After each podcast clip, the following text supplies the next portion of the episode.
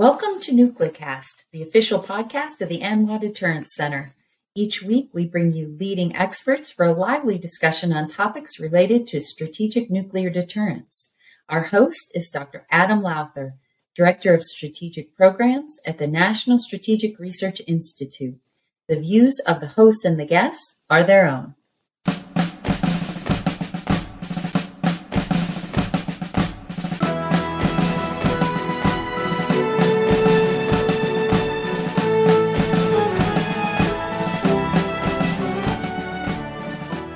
Hello and welcome into our latest edition of Nuclecast. Of course, I am your host, Adam Lowther, and today I have with me Sam Wilson. He is a senior policy analyst at the Aerospace Corporation, where he covers topics like hypersonic weapons, nuclear command and control, and related space issues. Of course, he used to work for a government agency called the Government Accountability Am I getting that right? The That's Government right. Accountability Office, uh, where he was also an analyst uh, related to some of these similar topics. And he is, of course, a graduate of the University of Virginia and its Batten School. I actually have a, friend that works at the Batten School. So, oh, you do? Uh, yeah. So uh, it's a great place, beautiful place. So, welcome into Nuclecast, Sam. Yeah, I'm excited to be here, Adam. Uh, thanks for having me. So today we're going to talk about hypersonic weapons, and you wrote a paper not long ago where you laid out sort of four schools of thought. It's of course it's a paper that's available on the aerospace website. So if you're after we talk, if you the listeners are interested, go to the aerospace website, Google Sam Wilson, and you can see what he's written for the organization. Uh, so you you mentioned that there were basically sort of four schools of thought that move sort of from the right to the left. Uh, could you maybe give us a an, an introduction to your four schools of thought and the basic tenets of each? Yeah, yeah, yeah. Thanks, uh, thanks, Adam. Great question. Um, so, you know, and and it just as brief background, you know, I think w- one reason why this is a very think tanky paper, and we've had a couple papers um, on uh, on missile issues, um, you know, technical papers, budget papers, and then this again more think tanky. How do you understand the debate? And I think you know one reason why I I was really interested in this is just that it's it's a hard debate to sort out. I think from the outside, right? Like, like the you know the views on hypersonic weapons, I think really frequently go to extremes. Um, and, and what I found, and I did, you know, a, about two years of interviews and, and literature review alongside the, the technical work that we were that we were doing on this topic. Um, and and what I what I found was is that you know people's views on hypersonic weapons um, on, on their technical capabilities were really tied to their strategic views, right? It was really hard to separate, um, you know, people's sense of what should be the military objectives that we focus on vis-a-vis Russia and China um, versus their technical opinion about whether hypersonic weapons are important for war. So, so the four schools of thought that I had are on this kind of continuum of strategic aims, right? And so, you know, at kind of the first school, um, this was called Get Ahead, and and and this this view was that you know hypersonic weapons um, are going to be extremely important for future war, and we should be deploying you know hundreds, if not thousands, of these systems, um, and and we should be focusing on a lot of uh, a lot of critical targets in Russia and China for for conventional strike, and, and that's kind of that that plays into why um, you know their views of hypersonic weapons is so important because you know they're looking at a lot of um, mainland targets in Russia and China uh, for for targeting, and, and kind of one of the, the folks who I quote uh, for this uh, for this view is is Dean Wilkening, um, who's written a lot about uh, hypersonic weapons, and and he's he's said, you know, we need, you know, perhaps you know many hundred to many thousands of these systems, and he's called out uh, where you know which types of systems we should be thinking about developing hypersonic weapons for, and a lot of those are are land based systems, right? Like our, our our systems within mainland Russia and China. Um, the I'll jump now to the, the the fourth school, the the kind of opposite school, which was avoid the race, and and this view had the opposite views on both the the technological position and the strategic position. So the technological position uh, was that hypersonic weapons aren't a big deal, um, and and they're not going to be important for future war. And the the strategic position was we shouldn't be overly focused on these these targets uh, for conventional strike from from mainland China and Russia. That you know, putting uh, you know hundreds to thousands of systems, uh, attack systems in the Asia Pacific, targeting these mainland targets in China, is going to create more uh, escalation risk. Going to create more uncertainty. It's going to prompt China to you know, to pursue newer, scarier systems, and so on and so on, right? And so you have this this this split that's not just technological, uh, but it's it's strategic, right? It's like what you want to do with these systems, and and that thread I found really interesting. I thought that was the most important takeaway of the paper and for understanding, um, you know, this debate is just that you know the technology, you know, even even when you're talking to technology experts, right? Their their views um, are also, you know, especially when you talk about deployment, are also very much with strategic objectives in mind, and those strategic objectives are often unsaid, um, and you have to pull at them. And, and, so this, you know, this debate about hypersonic weapons is, is, is tangled. I'll just very briefly the second and third schools, which I think are less important. I really think the, the first and the fourth are the most important. Um, you know, we're, we're focused. Uh, the second school is focused on on defense. You know, how we need to develop more systems um, to track uh, for tracking uh, these types of capabilities and defending against these capabilities. And then the third school was we need to at least protect against um, conventional strikes on our homeland. We need to defend NC3, make sure that if they're going to create a you know a, a, a a strategic effect on the United States um, that they have to use nuclear weapons. So we need to, you know, harden, create more resiliency uh, to protect us against those systems. I saw a lot of important views in the second and third, but but really, um, uh, the first and the fourth, I, I, think, are the most helpful for for kind of understanding uh, understanding the debate. You know, whenever I read the report, uh, it made me think to I, I, was in a debate over a book I did uh, a couple years ago, and it was roundly criticized in the Bulletin of the Atomic Scientist. And so I responded, and they responded. And we had this tete a tete. And in the end, what I ultimately came to was that there are very, you know, this is really about worldviews yeah. And it's about do you, you know, what I would call a traditional Judeo Christian worldview that man is a fallen creature and there's evil in the world versus sort of the Kantian idealist view where, you know, humanity is neither good nor bad. It's all made and then with the right, you know, institutions, which then teach the right values, we can sort of eliminate, you know, bad in the world we can reshape the world to our our liking.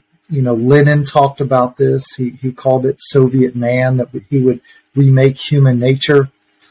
And so I, I think as you talk about the first and fourth positions, it seems very much akin to the broader debate, which I equate mostly to the, the discussion over nuclear. And, you know, is that do you see a world full of evil and do you look at the Russians and the Chinese and say they're bad? Or do you look at the world and you say, hey, we can make it good? We make changes and it'll be good. And it seems your hypersonic discussion, in many respects, sort of followed that, you know, the tenor of that uh, debate. Yeah, I, think that's absolutely right. Um, you know, I think I think you can make a lot of assumptions. You can make a lot of predictions um, about where folks view uh, what, what, what folks view might, what what they might view on hypersonic weapons just by the simple question of you know is uh, the simple statement of someone saying I I don't think China is a, is a huge threat right Yeah. someone saying you know I, I'm I'm extremely you know I try I'm a, I'm extremely hawkish on China right like that that sentence right there you know I can make some assumptions uh, and some predictions that are probably pretty close um, for some you know not not everyone right Sure. and, and the paper the paper does talk about you know there are important exceptions um, and I kind of have that that two by two for eh, for folks who are thinking about because these two questions are important and most I think I think most people the answer to these two questions is yes or no. Those two questions being you know should we be um, you know focusing on uh, mainland targets with conventional strike systems in mainland uh, in mainland China and Russia, and then do we think hypersonic weapons are uh, will be extremely important for future war? And and you almost everyone the answer to those questions is either both yes or both no. But there are some exceptions, and those exceptions I think kind of illuminate um, you know where you know what the spectrum uh, of sense is on with respect to to our deploying hypersonic strike systems. Um, but uh, but yeah, I, I think it's it is it's it's it's an interesting issue um, because I, I think it, it really, as you said, I think it ties into to these broader questions, ties into questions about you know what you think about the Cold War. Uh, you know, it ties into questions about what you think about arms control race, arms control, and what you think about arms races. Right, like all these views um, get kind of wrapped in, and and you know, I, I didn't even ask people about their view on the Cold War, but in in these interviews, people just kind of interjected these questions about you know whether the Cold War was was was a was a good thing, was a bad thing, whether arms races can can produce produce good outcomes, uh, whether they're inherently uh, inherently bad, inherently dangerous. So it was it was um, it was Yeah. particularly interesting. I, I often find that that the uh, like takes this concept of strategic stability. So, you know, everybody says, "Ah, that's destabilizing," or "We need to maintain strategic stability." And I say, "Oh, can you define it for me? What is strategic st- stability? What would I measure against?" And I've I've yet to get a good definition of strategic stability. What I do know is that whoever's speaking to me, anything they don't like is destabilizing. Anything they do like is stabilizing. And that's that's sort of the best definition of strategic stability. Strategic stability is the things I like. That that's sort of the best definition I've ever gotten.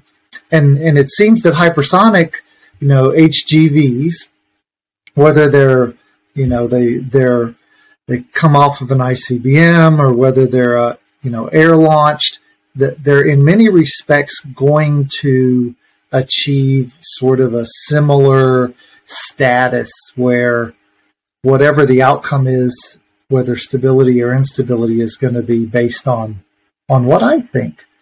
And so uh, you know it's it's sort of the nature of when you have something like nuclear and hypersonics in many respects is a lot uh, sort of where the cyber and space world are, where people can pontificate about a cyber war or a space war, but until you actually fight one, and then you have some, you know, some data to then go back and essentially do the aerial bombing survey after World War II, and then you can say, hmm, Douhet wasn't quite right.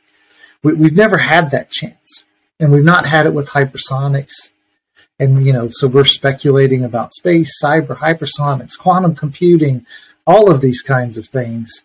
And so therefore it's it's uh, it's quite challenging to actually sort of figure these things out. Right. No, no, I, I, I think you're absolutely right, and I think, I mean, and this is what I, this is why I wanted to dig into this is that I think it's problematic. I I think it's problematic when, I mean, you're absolutely right. In my interviews too, people use the same terms, strategic stability. I mean, they co-opted each other's terms, right?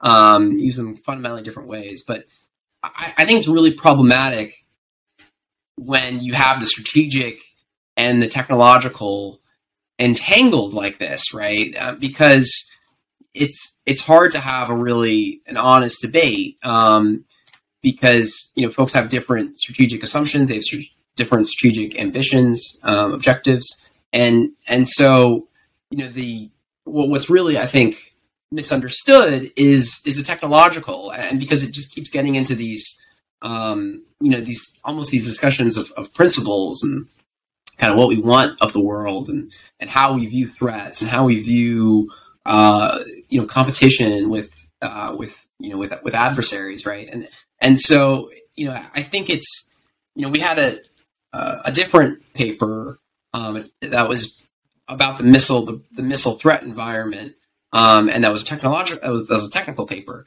And, and I just you know there's, there's just so many misperceptions um, that exist, and and those don't get as much attention as sort of these you know these extremes of oh hypersonic weapons this is just another purported missile gap or you know this is the the greatest military invention since the introduction of the longbow and in the in in the Hundred Years' War, right? And, and, so you have these. You know, how does someone? You know, how does Congress? How, how do people eh, actually try to to to to untangle when you have physicists, right? Physicists that are you know spent years studying hypersonic weapons, saying these these incredibly different things. Um, and and I think that uh, and I, I mean again, I, I think it's because of the strategic and and that that makes it really hard to understand the technical. And in the meantime, we're not really like dissecting a lot of the I think the technical misperceptions that exist about the broader missile environment uh, generally. So we're about halfway through the show, and of course, we have to take a break for our sponsors. So when we come back, I want you to give us a brief discussion of what you see as some of the biggest technical misperceptions. And then we can delve a little further into the differing views amongst the technical community. We'll be right back.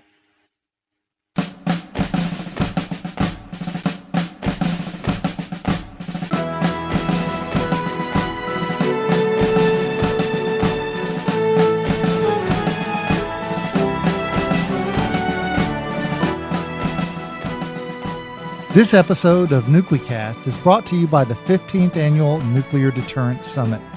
Come join Nuclecast at the summit on February 13th through 15th, 2023, at the Hyatt Regency Crystal City, Arlington, Virginia.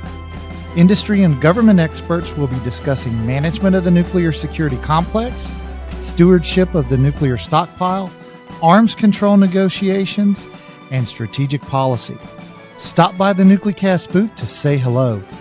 Executive producer Kimberly Charrington and I will be there interviewing guests for upcoming episodes. You can find a registration link to the Nuclear Deterrence Summit with a 15% discount on the Nuclecast website at anwadeter.org slash Nuclecast. Okay, we're back. We are with Sam Wilson, of the Aerospace Corporation, one of the nation's five or six, I think it is, FFRDCs. That's your federally funded research and development corporations. And we are talking about hypersonic weapons. So, Sam, what are our technical misperceptions? Yeah, and, and I'm not. I'm going to talk less about technical misperceptions of hypersonic weapons and more about the broader missile environment because I, I think it's hard to to understand one without the other. Um, so, you know, as you mentioned, I, I, was working on strategic force structure issues when I was at the on the congressional side, the Government Accountability Office. Um, I was there for about eight years, and then when I came to aerospace, continued that work, and I got to meet with some of our um, our folks who had been doing technical work on this for a really long time. One of those is Steve uh, Steve Dunham, who had been working on been working on a missile taxonomy uh, for for over 20 years, right? He's been doing this this technical work on missiles for for three decades, um, and and we had this report out um, that was kind of arguing for a new missile taxonomy, and and I think the the problem is is that you know, there's this this pervasive misperception that missiles generally fall into uh, three categories. One being that they're ballistic, they're they're fast, um, but and uh, they're not maneuverable. Right? They operate like you know, just like you throwing a rock up in the air, and so they're you know it's a predictable parabolic trajectory, um, but they're fast. There are some people that kind of have issues with the speed, but well, let's just let's just assume you know there's a basic understanding. Uh, ballistic missiles are fast, but are not maneuverable. Then there's cruise missiles, which are maneuverable, uh, but not fast, right? And and that's you know the second category. And then there's this new thing, um, this niche thing, this hypersonic whatever hypersonic missiles um, that are fast and maneuverable. And and this is why uh, they're getting so much attention, and this is why um, they seem so threatening. And and the problem I think with, with this is that these three categories are wrong. You know, before before hypersonic weapons, uh, before hypersonic weapons in quotations were were deployed, you know, even you know the small you know the small number of, of systems that um, that you hear are, are deployed, we've had fast and maneuverable systems for a really long time, right? Um, you know, in the '80s, we had Pershing twos that had maneuverable reentry vehicles. Um, I, I, think another example is is just ICBMs. In the 1970s, you have ICBMs with multiple independent reentry vehicles, meaning that you could have the same missile with that could target uh, Atlanta and New York, right? So you know, I think a lot of the the threat that is is talked about with respect to hypersonic weapons is that okay, we can detect the boost, we detect when they're launched, um, but we don't know where they're headed, and they're traveling very fast. Th- that's correct, right? Like, like there's no technical misperceptions about that. What's wrong is that that that's different from a lot of other systems that exist and that have existed for a really long time. And and so it's this. It's not what people are saying about hypersonic weapons that's necessarily wrong. Some of of, of it is, but what's really wrong is people's frame of reference for what they're using. Um, and, and I think this is because of a couple of reasons. One, you know, people call a lot of things ballistic um, that aren't ballistic. Uh, we call things that are ballistic. I mean, Pershing twos we call this ballistic. Um, uh, one example is is China uh, deployed 20 uh, DF-21D, which um, and, and DoD called this a, uh, a ballistic missile that can target um, that can target ships. Well, if anything can target ships, it's not ballistic, right? You're talking about that requires a and a sophistication and, and a level of maneuverability that you're not going to get from a purely ballistic missile. So, so a lot of the stuff um, that people talk about as ballistic um, is not. So, in, in, that paper that I mentioned, we we surveyed 77 systems, and those were Russian, Chinese, North Korean, um, and Iranian. So not just Chinese and Russian, also North Korean and Iranian. And and of those 77 systems, which were excluding cruise missiles, right? So we're, we're mm-hmm. putting aside the stuff that's obviously maneuverable. The majority of those missiles were maneuverable, right? So the majority of things that people are talking about with respect to ballistic are actually uh, maneuverable. And and to me, this isn't. You know, I think some people could say, "Oh, well, fine. This is a semantics issue. You know, maybe the definition of ballistic and, and all these different categories, uh, you know, and, and all these different fora, they they define it ballistic this way, but everyone kind of knows that ballistic does can mean, um, you know, as long as it's you know sort of parabolic, uh, that you know can be maneuverable. Um, but that's wrong because in people's when people are differentiate hypersonic weapons from ballistic missiles, they keep going to this this definition of ballistic. Um, and I actually have a couple quotes uh, for you, if you don't mind. And, and I'm my old my old uh, employer, Government Accountability Office, had this this line: "Unlike ballistic missiles, which can reach similar speeds but have a relatively fixed flight path, hypersonic weapons." Dot dot dot. Uh, the Congressional Research Service Unlike ballistic missiles, hypersonic weapons do not follow ballistic trajectory and can maneuver en route to their destination. Um, you know, everybody gets this wrong. I pick GAO and CRS because I know how much work goes into every word that they publish, right? So, so if they're getting it wrong, everybody's getting it wrong. Um, you know, one of my one of my uh, a recent one that I saw, Atlantic Council had a primer on hypersonic weapons, and and they wrote, you know, ICBMs follow a predictable trajectory, so a target can be discerned after a launch is detected. You know, I just mentioned you can have with an ICBM since the 70s, Sure. 50 years. You have the same missile. You could have one. You could have one reentry hit- vehicle headed to, to Atlanta and one to New York. So how in the world is a target been discerned after launch? Right? Like that's just not that's just not true. So you know, it's this this problem of of we just we just are failing to appreciate that you know a lot of the missile environment is behaving in this way that we're finding so threatening um, because of these these these categories that I think we've assigned to them, and to make us make it m- easier to understand. Um, and, and it's really I think it's it's it's hurting the conversation. Sure. So what what would you then say is the solution?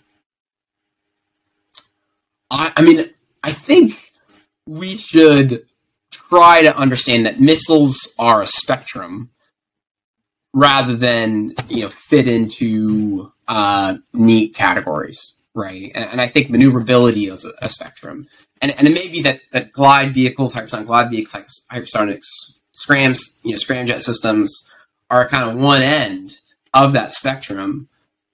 But we should stop. I think you know, and I- just had a, a paper about missile warning and tracking, the defense budget, and I mean, you're seeing, you know, this there's just so much emphasis everywhere on you know the word hypersonic, um, but again, just a lot of these other systems are really really scary, um, and we're just not we're just not giving those as much uh, attention in the press. We're not giving those much um, as much attention in the in the public debate, um, and I, I think that that again it kind of then you know it pushes people back to this problem I spoke about in the beginning, where you have this this hypersonic missile debate that's that's all about strategic assumptions, and we're not you know getting to the the, the technical questions, right? The technical um, questions that we want to pull on, and you know, are there categories of maneuverability that we should be thinking about rather than just sort of saying you know ballistic versus cruise versus hypersonic? I, I think getting a more sophisticated understanding of what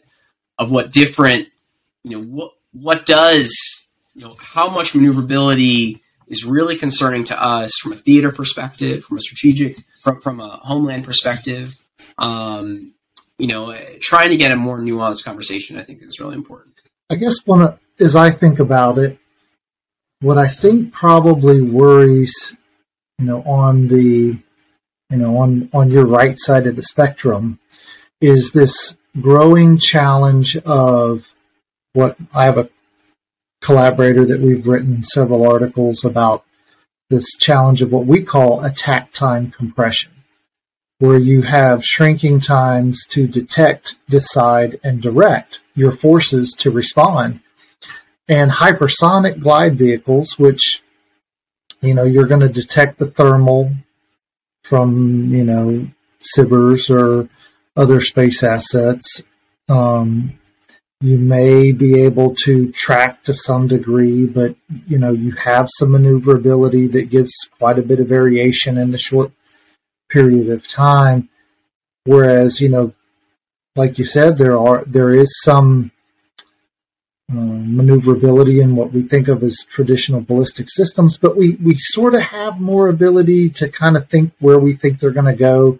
I mean, I've sat in the missile warning center and watched projected tracks myself, and and there's a sense of comfort I think that you get when you think you know where some, even if you're going to be destroyed, you at least feel more comfortable knowing where it's going. And so there's a level of discomfort with the idea that you have shorter amounts of time to try to, you know, detect, decide, and direct for a system that can move hundreds of miles in a matter of a few seconds.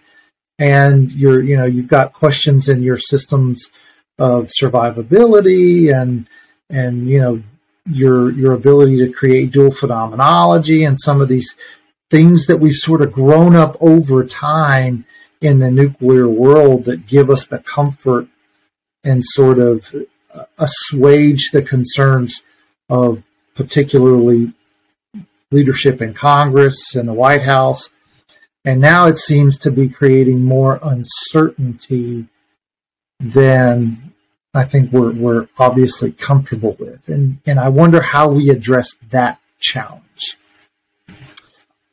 It's a it's a great question. I think this point is is critical, right? I mean, I, I you know, and this is why I I dislike some of the, the discourse around hypersonic weapons that it's it's this sort of it's an arms race or it's something you know like whether it's like a some people say it's a self-inflicted arms race or some people say that you know this is the the race to the future. Well what's missing is that you know fast maneuverable missiles um, create are, are are scary because of exactly what you said. Decision makers are forced to make really consequential decisions with really imperfect information, right? Like say to the president, "Hey, we we detected a boost or, or five boosts, but we don't know where they're headed," or, or here's the circle of where all this could go.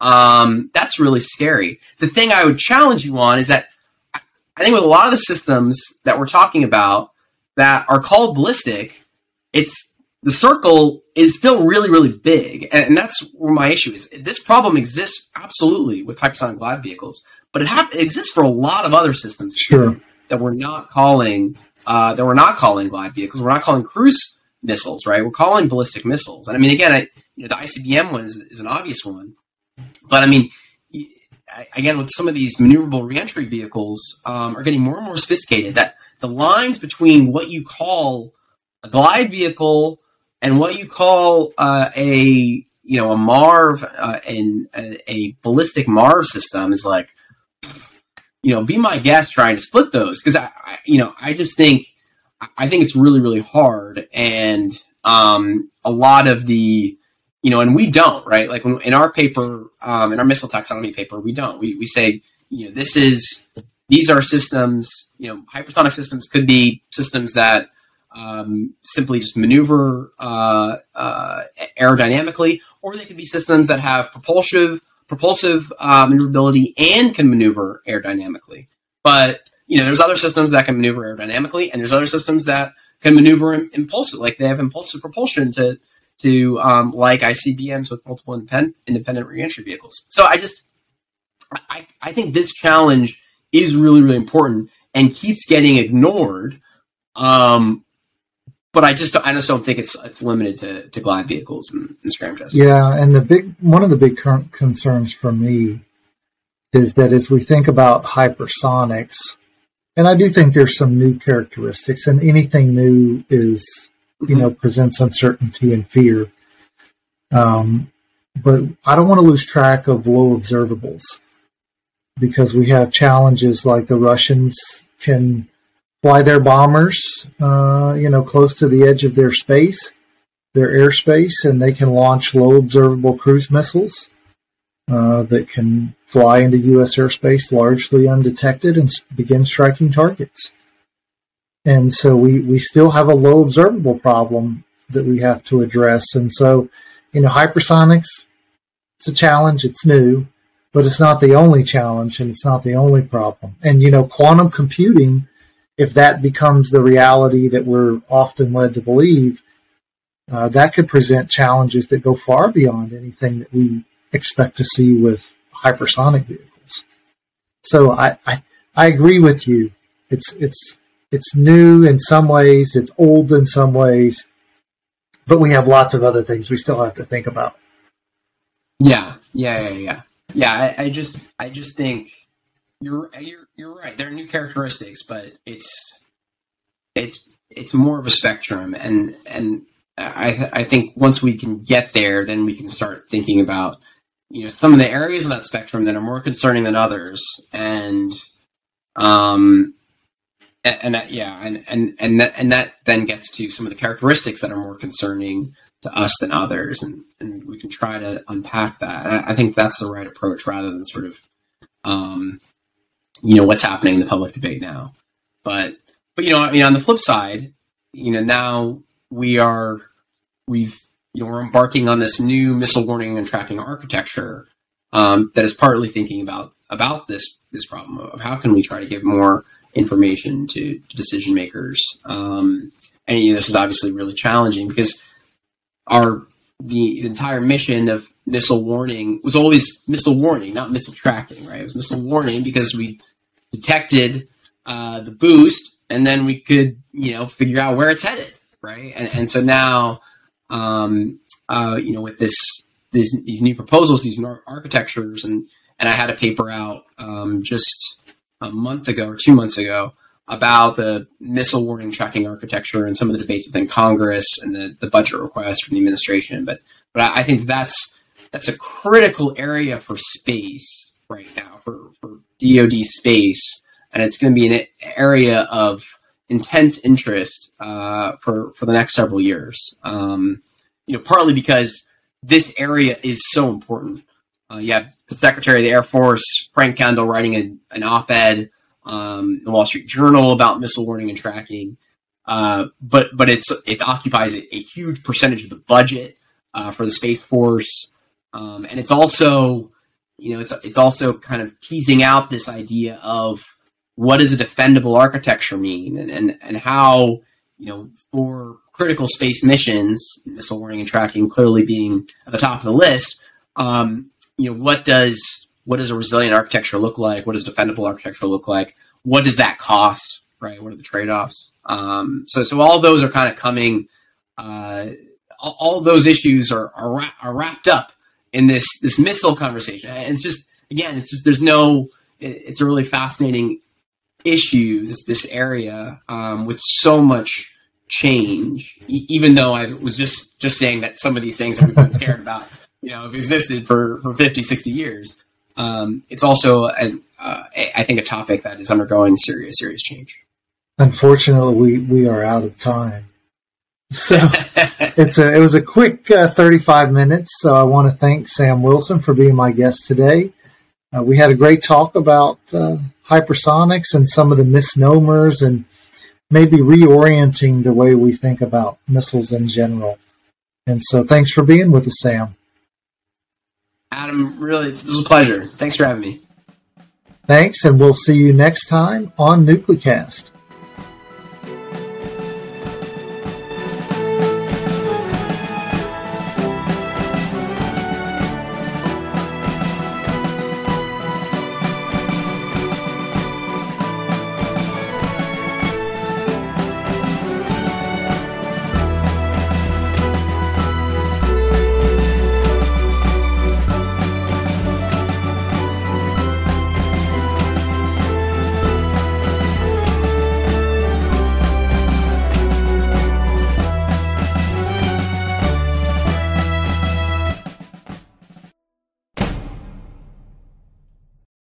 Well, we just had a great interview with Sam Wilson of the Aerospace Corporation.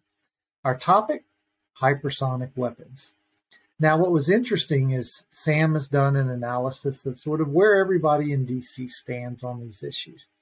And he created four essential camps the get ahead camp, that would sort of be in nuclear terms your maximalist camp, the shields up camp, that's sort of your missile defense advocates your draw the line, which would be generally passive defenses, and then your avoid the race, which would be where many of your advocates of disarmament would stand. And so that was an interesting discussion. We also talked about some myths that many Americans and many in the strategic community have about missiles writ large. And it turned out to be a really interesting conversation. And so we I, I, I thought it was pretty good, and hopefully you'll enjoy it too.